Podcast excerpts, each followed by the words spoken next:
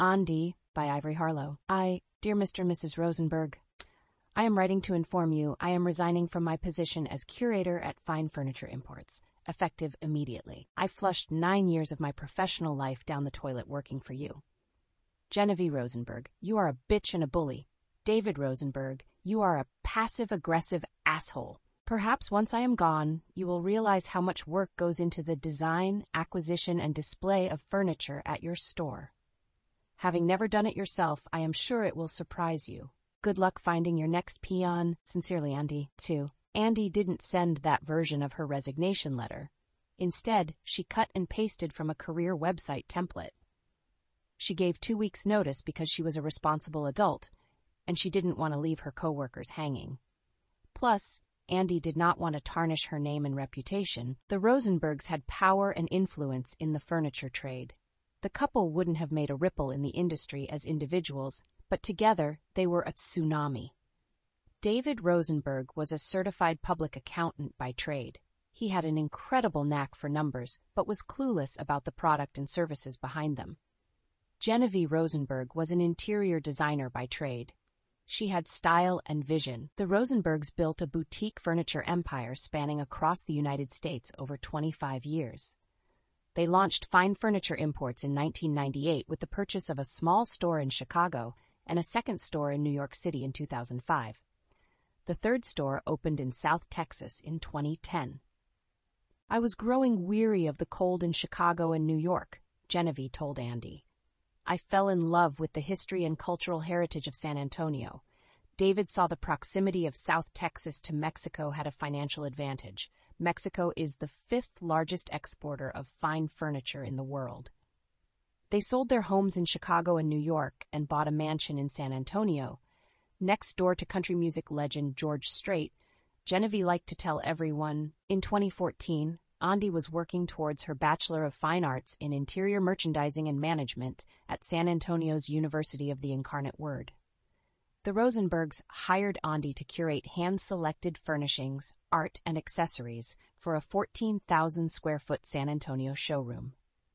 Today, Fine Furniture Imports sells new and refurbished antique furniture and offers interior design services, original artwork, custom-made bedding, and draperies. Day to day, Andi works with furniture makers, dealers, and brokers in the Netherlands, Czech Republic, Poland, and Germany, as well as continental neighbors Mexico and Canada. Andi also facilitates design services with interior designers. The saying, people don't quit jobs, they quit bosses, rang true for Andi. The Rosenbergs may have been keen business people, but they were horrible to work for. Mr. Rosenberg was a sloppy cheapskate. His office had piles of paper stacked on every surface. It embarrassed Andi that vendors contacted her, angry about open invoices. Greedy bastards, he uttered under his voice when she handed him a bill with payment terms shorter than net 90. He had the funds to pay. He just wanted to hang on to his money as long as possible. She had received two raises in nine years which didn't even keep pace with inflation. Meanwhile, he viciously attacked clients with bills due. Genevieve Rosenberg was a micromanager. At first, Andi assumed it was because she was young and fresh out of college, but she continued to insist Andi CC her on every email and only use blue .07 ink pens on documents well into Andi's tenure. Andi never knew what to expect when Mrs. Rosenberg walked into work. On Monday morning, she was enamored by mulberry silk upholstery fabric. Drop what you are doing and source a dozen rolls. By Tuesday morning, she decided cheap crepe-backed satin was sufficient. What do you mean you already ordered mulberry? Cancel the order, she barked. Andi did not stay at Fine Furniture Imports because she thought things would get better. She stayed because a fine piece of furniture to her, what Boeuf Bourguignon was to Julie Child or what the Mona Lisa was to Leonardo da Vinci, Andi's job allowed her to have a hand in the production and sourcing of masterpieces for clients. She'd developed a robust network of brokers and dealers. Her inner circle included talented furniture makers and craftsmen. Clients that worked with her sought her out for future purchases. She was good at her job and everybody knew it, except her bosses. The other reason Andi stayed at Fine Furniture Imports was her parents. Andi's parents immigrated to the United States from Taiwan in the early 70s, after the 1965 Immigration Act. They worked in hospitality their entire careers. Andi's father was a night manager of a hotel. Her mother was a cleaning lady.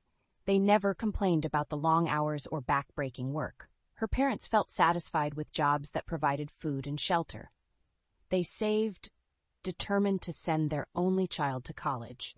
Though her current salary was low for the industry, it was nearly as much as her parents' salaries combined. Quitting a job in her field of study would disrespect her parents and everything they sacrificed for her to get to where she was. 3. Andi heard Michael's keys unlock the door to their apartment. How was your day? she asked. It was 11 p.m., and her husband was just getting home from work. He tossed his keys onto the kitchen counter and plugged in his cell phone. Andi was sitting at the counter, browsing Indeed job classifieds on her laptop. You look pooped. I am. It wasn't unusually busy. But the cook's underprepped, a main burner went out, and two servers called in. Michael was a general manager at Pappadeaux Seafood Kitchen. He began working there as a busboy in high school. After graduation, he attended the Culinary Institute of America in San Antonio. He started cooking at Pappadeaux, then transitioned into management. Michael often did double duty as both a manager and cook because of his operational knowledge and culinary know-how. Like Andi, Michael felt lukewarm about his job. Also, like Andi, his love of the craft of cooking was the main reason he continued to work at Pappadeaux. He, he envied the prestige and creative expression afforded his classmates mates that went to work for small independent restaurants, but the Pappadeaux chain offered better pay and benefits. Unlike Andi, Michael was a long-term thinker.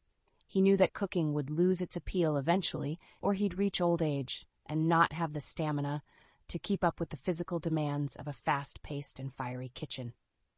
Management was a solution, and the natural progression during his 13 years at Pappadeaux, the next day was Andi's day off. Michael didn't have to go in until 2.30 p.m. They spent the morning at the flea market, browsing for what Andi called undercover treasures. I thought I'd be further along in life by 32, Andi said with dismay. Don't be so hard on yourself. Easy for you to say. You manage 25 employees and serve 200 meals a shift. 90% of the meals I make are right off the Sysco truck. Heat and eat aren't exactly fulfilling my culinary dream. Michael unleashed his true talent in their tiny apartment kitchen. Each week they bought fresh and local ingredients from El Mercado Farmers Market.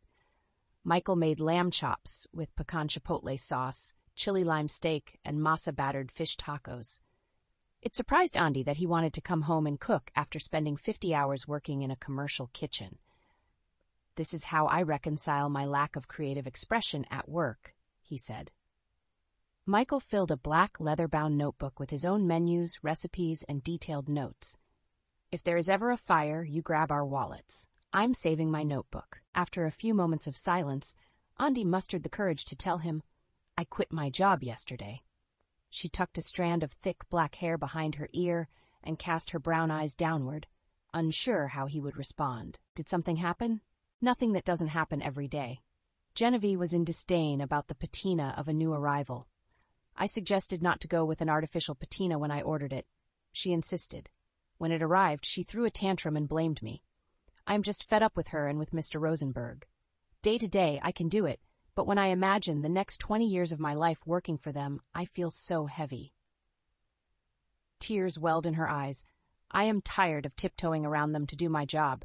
Yesterday I just couldn't do it anymore. Andi moaned. Have you told your parents? No. Shame burned in her chest.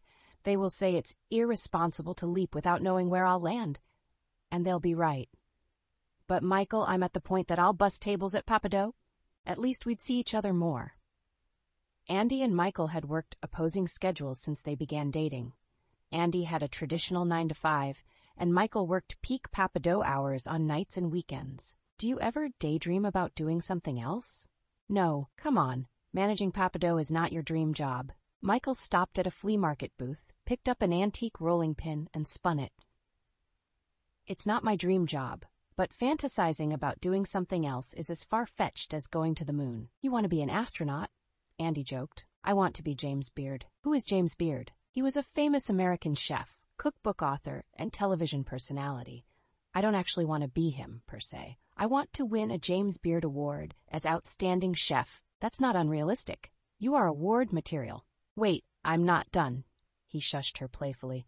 I want to win the award as the executive chef of a Michelin star restaurant. I want to do for Southwestern American cuisine what Emeril Lagasse did for the Southeast. Michael grew increasingly excited as he shared his dream job with Andi. My notebook is more than recipes and booking notes. They are drafts of my dream, categorized by appetizer, seasonal specials, entree, sides, and desserts. What would you do? He turned the conversation to her. Suddenly, Andi felt sheepish. She had never told Michael or anyone about her dream. I'd open an antique shop, Andi's Antique Furniture and Home Accents. I'd sell 20th century pieces, Georgian leather chairs, brutalist buffet tables, and Art Deco display cases, rich colored Persian rugs, Tiffany desk lamps, and sconces. Her voice trailed off. She could see the shop in her mind's eye. You should go for it. Michael said, as if the decision was already made. I don't have the backbone to be entrepreneurial. We could lose everything. What do we have to lose? Our apartment? We can live in your shop. His comment made Andi giggle. I guess you're right, Andi said. I'll think about it. But I've got to get through the next two weeks working for the Rosenbergs first. Ive, the saloon doors take up too much warehouse space. Genevieve grumbled. I want them out of here this week. Andi just informed her boss that Roman could not transport the special order item until a week from Monday. Genevieve called him to complain. She paced back and forth across the showroom, hand on her hip, shouting at the speakerphone. The delivery is 800 miles round trip, Roman told her. That's a day there and a day back. If you want it earlier than next week, you'll have to find someone else. Andi admired Roman for not letting Genevieve boss him around. He had the benefit of being a contractor, not her employee. Roman had a thriving delivery business with many clients. She needed him more than he needed her. Genevieve knew and hated the fact. Andi loved it. Roman had originally said he could transport the set of American Victorian mahogany swinging bar doors today.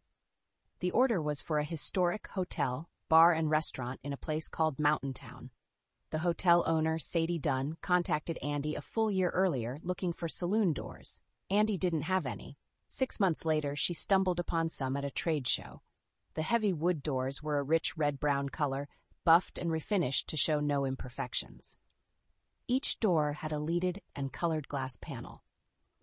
Andi retrieved Sadie's inquiry email and called her about the special find. It was nearly double Sadie's budget, but she agreed a more perfect piece didn't exist. The sale was seamless.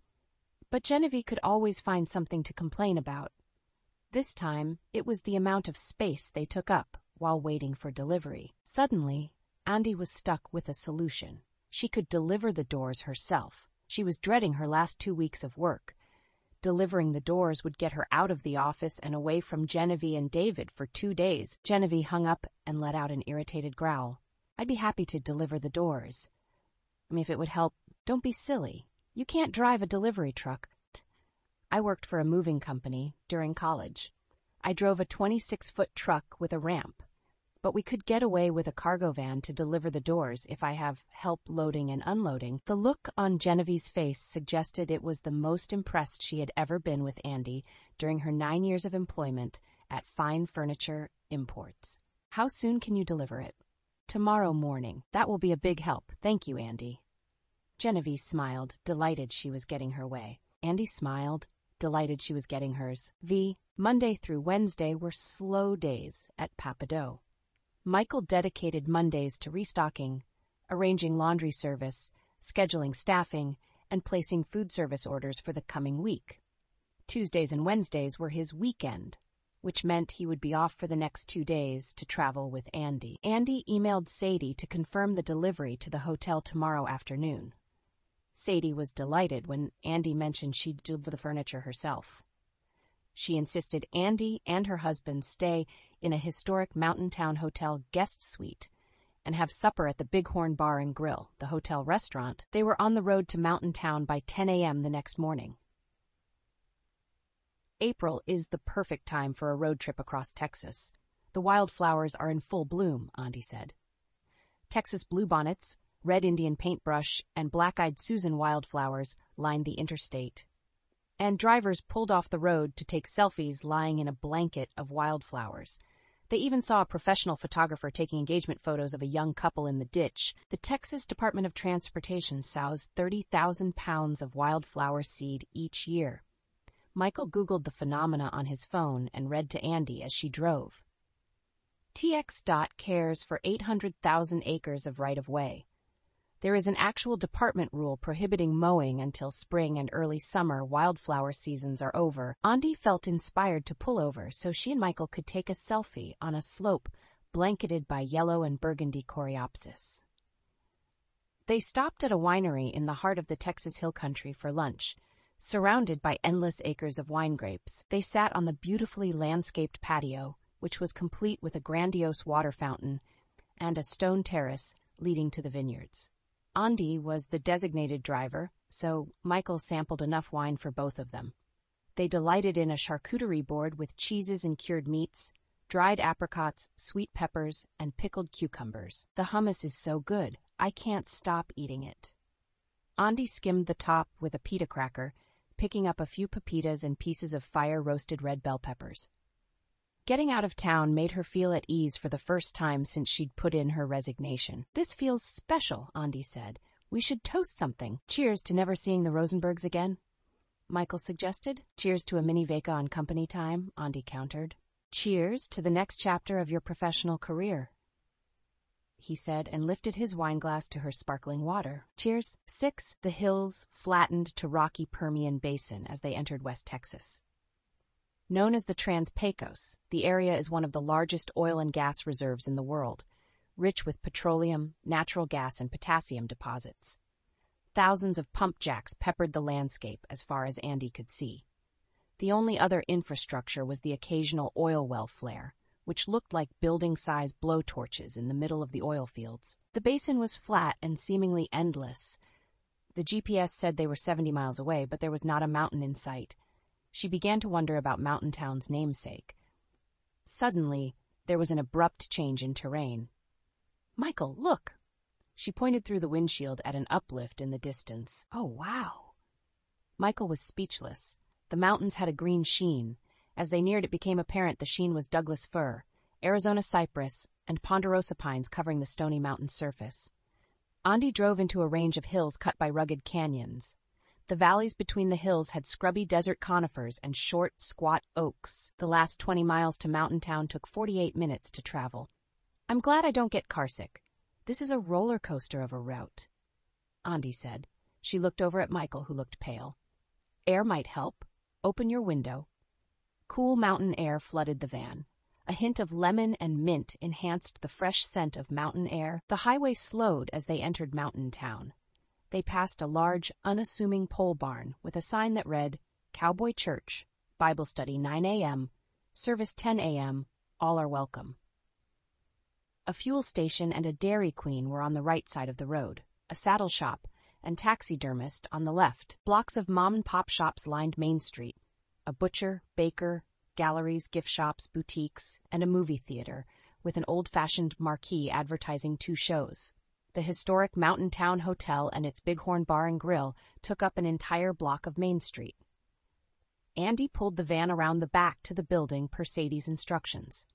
Sadie was standing on the load dock before Andi could text that they arrived. I saw y'all on the security camera, Sadie beamed. Rosario is sending Jose and Raul out to unload. How was the drive?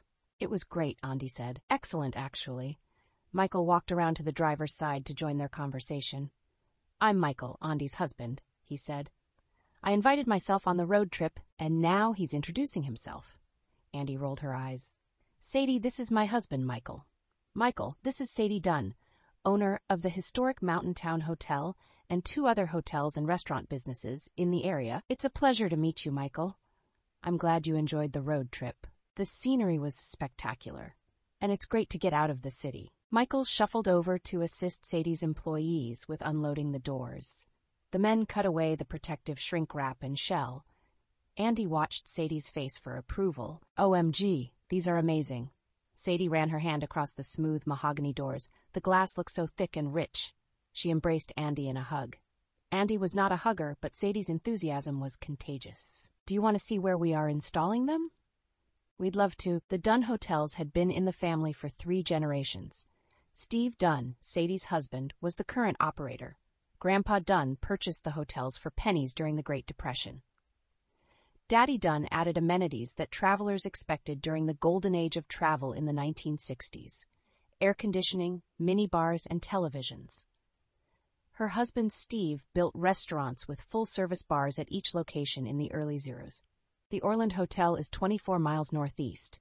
It hails from the roaring 20s. It has a bold palette interior with jade green velvet loungers and gold ornamental details, Sadie said.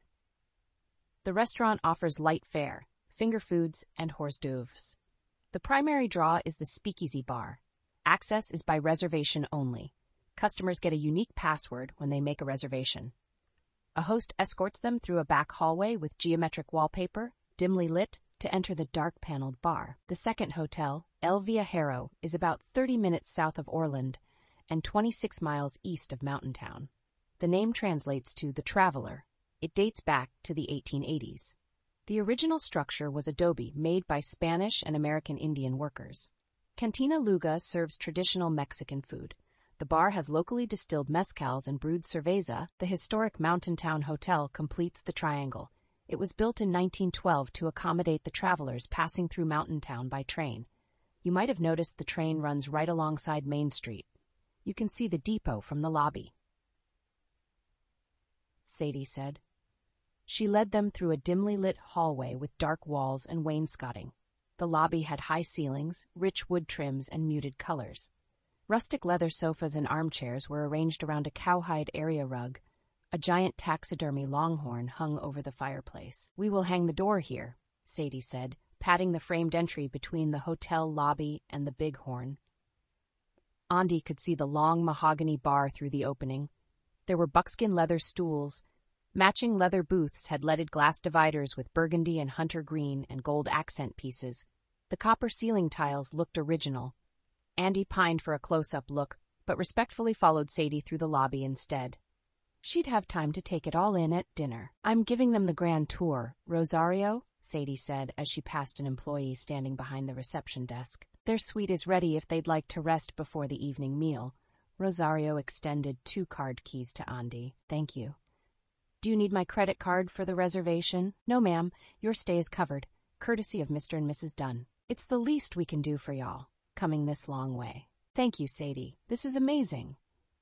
Andi looked around, enchanted by their historic preservation efforts.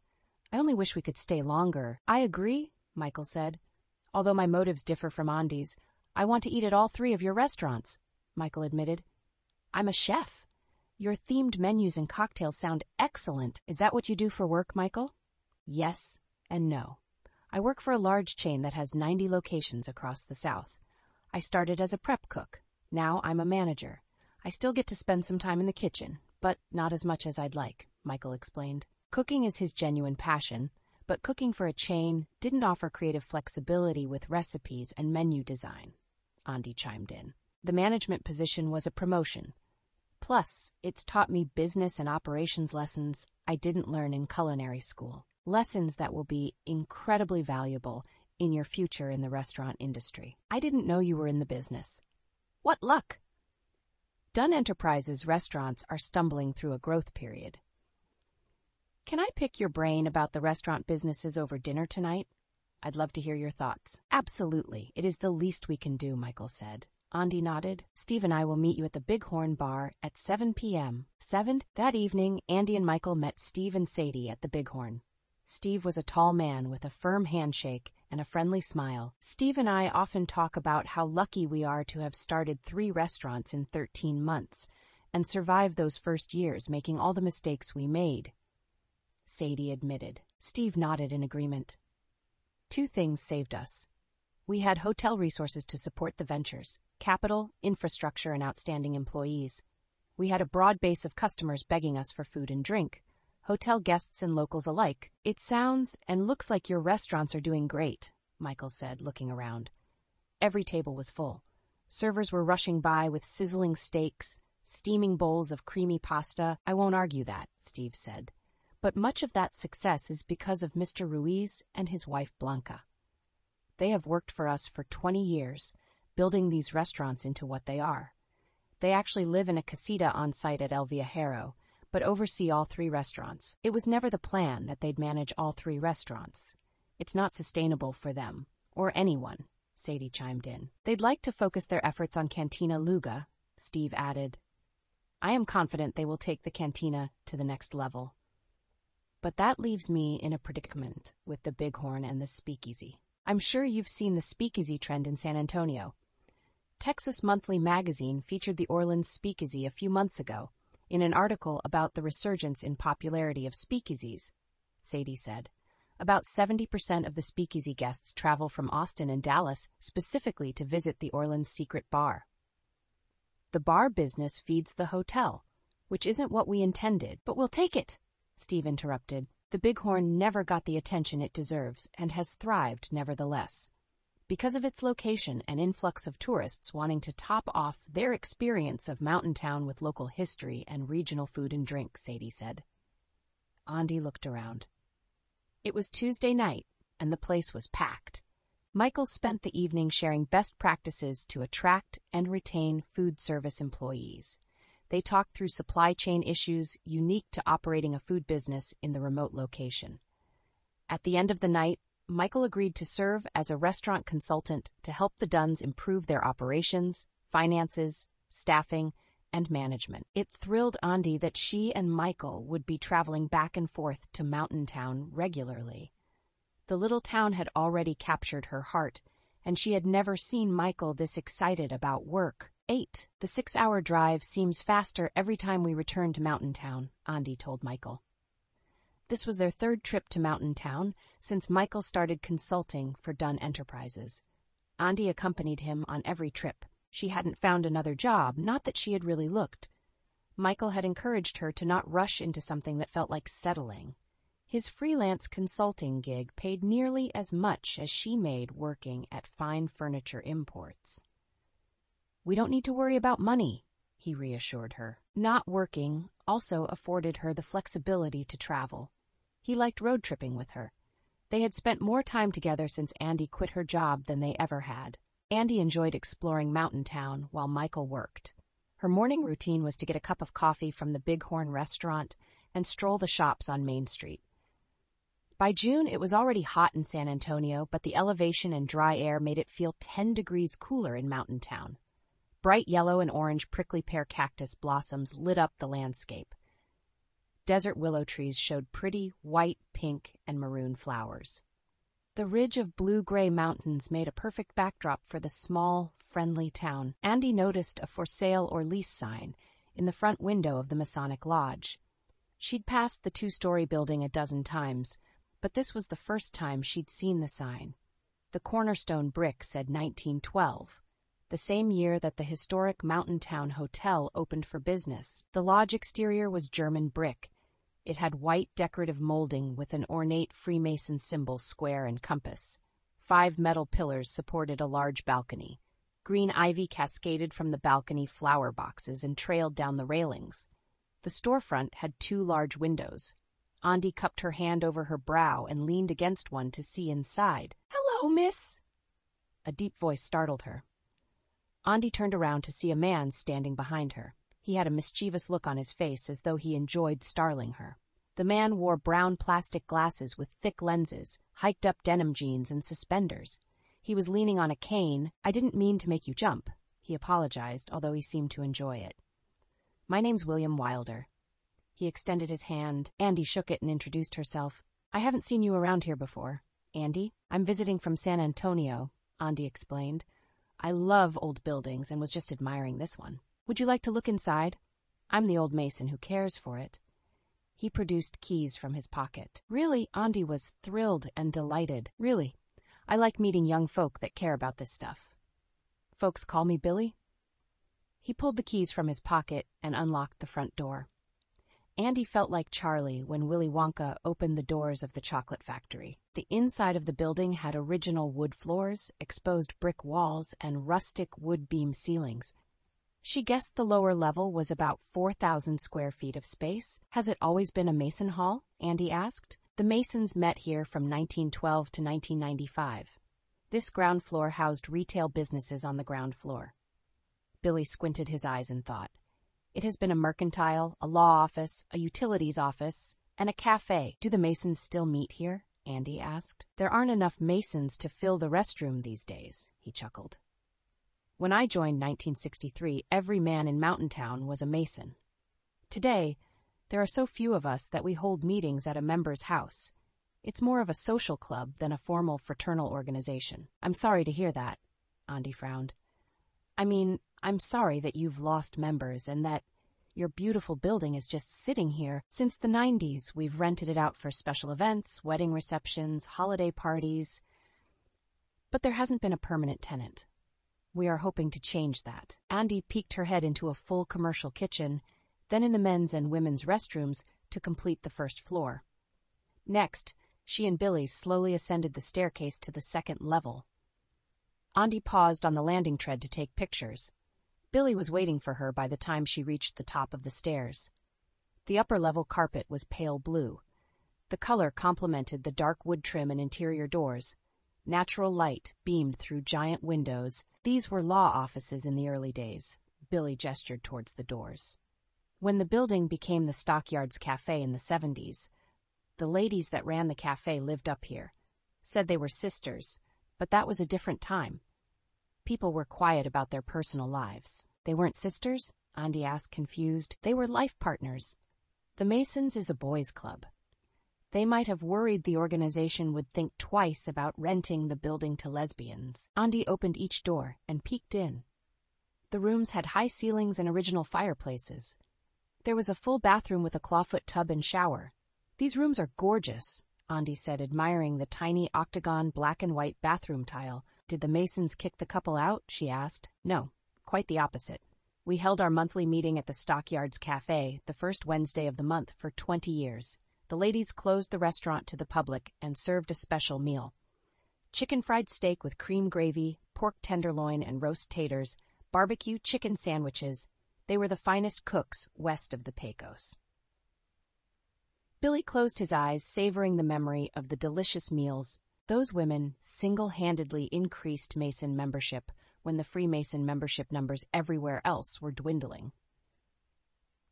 The Master Masons were well aware our lodge's membership growth was not on our own accord, Billy chuckled. They had the good sense to charge a fair rent, not raise it for 20 years, and compensate the gals kindly for those monthly suppers. They were the last tenants. Andi recalled Billy's list of former occupants. Yep, Dolores had trouble with her kidneys, she needed regular dialysis treatments. She couldn't get the medical care she needed in Mountain Town. They closed the cafe and moved. He sighed. Sorry for the TMI. Billy glanced at his watch. I've taken up your morning. Andi waved away his worry. She leaned towards him as though she were about to disclose a secret. The reason I like old buildings and antiques is stories, just like those you've told me.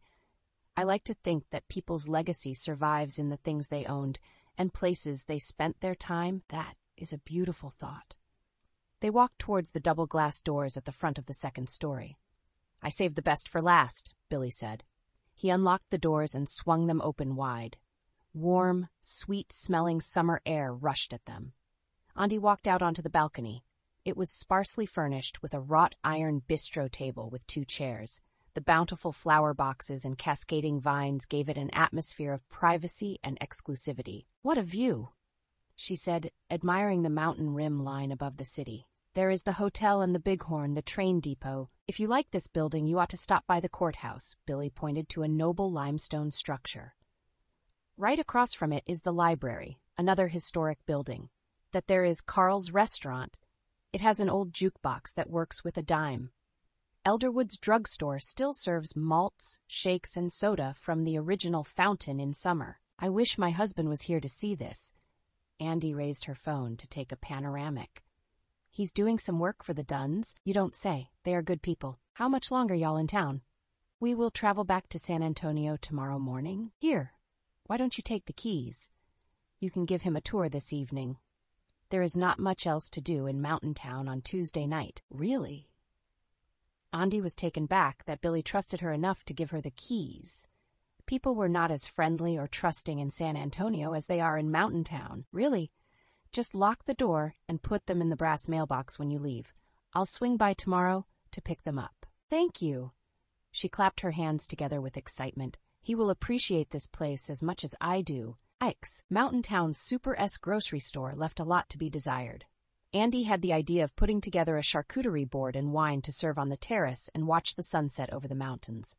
Super S did not have prosciutto, manchego, or Cabernet Sauvignon, but she scrounged up summer sausage, sharp cheddar, and box wine from the store's limited selection. No figs, crostini, or calamatas. So Andi rounded out the board with cuties, Ritz crackers, and canned olives.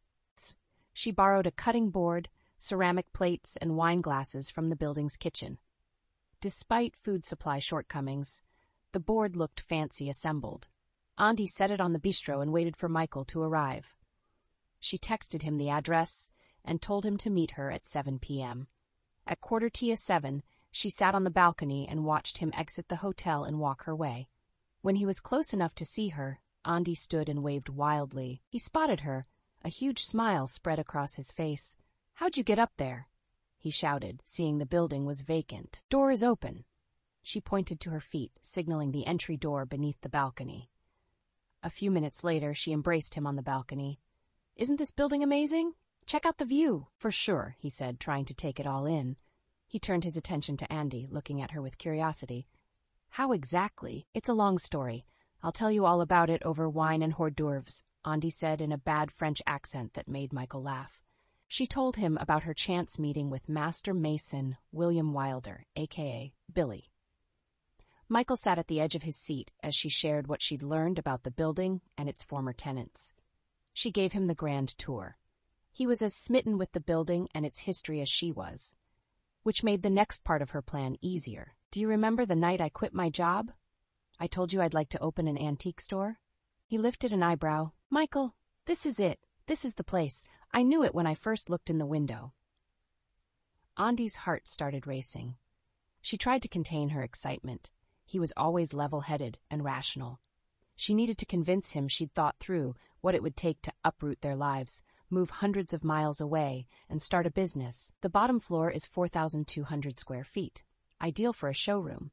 The storefront has major eye appeal. The building has a paved parking lot in back with a garage door for loading and unloading. She watched Michael take a sip of his wine. He was listening intently. A good sign. Remember when you joked we could live in my shop? The top floor has two bedrooms, one bath. The kitchen is four times the size of our apartment kitchen and has the gas range you always wanted. Andi smiled sweetly. The range is awesome, Michael agreed. Ready for the best part? The rent for the entire building is less than our apartment in San Antonio. Andi's eyes were hopeful. He remembered encouraging her to open her own shop a few months earlier. I meant it when I told you that you should go for it, and I guess I meant it when I said we could always live in your shop. But Andi saw hesitation in his eyes. What about your job at Pappadeaux? Pappadeaux is not my dream, but you obviously care about it. I care more about you and our future, Michael said. Have you noticed how things have fallen into place since we came to Mountain Town? The delivery, consulting for the Dunns, your newfound flexibility to travel, it seems like meeting, meeting Billy and discovering this building, its availability on the market after 111 years. I have to believe it's all happening for a reason. Michael reached across the bistro and placed his free hand on hers. I'm excited about the Dunn's restaurants. I guess it makes me a bad consultant, but I want to ask Steve for a permanent job to implement the changes we've discussed. That's amazing. Andi cheered him on. Miguel and Blanca will manage the cantina. Steve recently hired a mixologist from Austin to oversee the speakeasy. He needs culinary leadership for the Bighorn. I want to convince him I'm his man, Michael explained. I've already reworked the menu with my recipes. Steve and Sadie love it. Rosario, the hotel manager, and the rest of the staff are eager to make the changes. I'd be proud to prepare and serve that menu every day to take ownership and responsibility for a restaurant like the Bighorn. A dozen black-chinned hummingbirds were buzzing around the flower boxes to get a last drink before dusk. The sky turned salmon and lavender. Andi and Michael held hands as the sun sank behind the mountains. They savored the end of the day, as it symbolized the end of their old life and beginning anew in Mountain Town.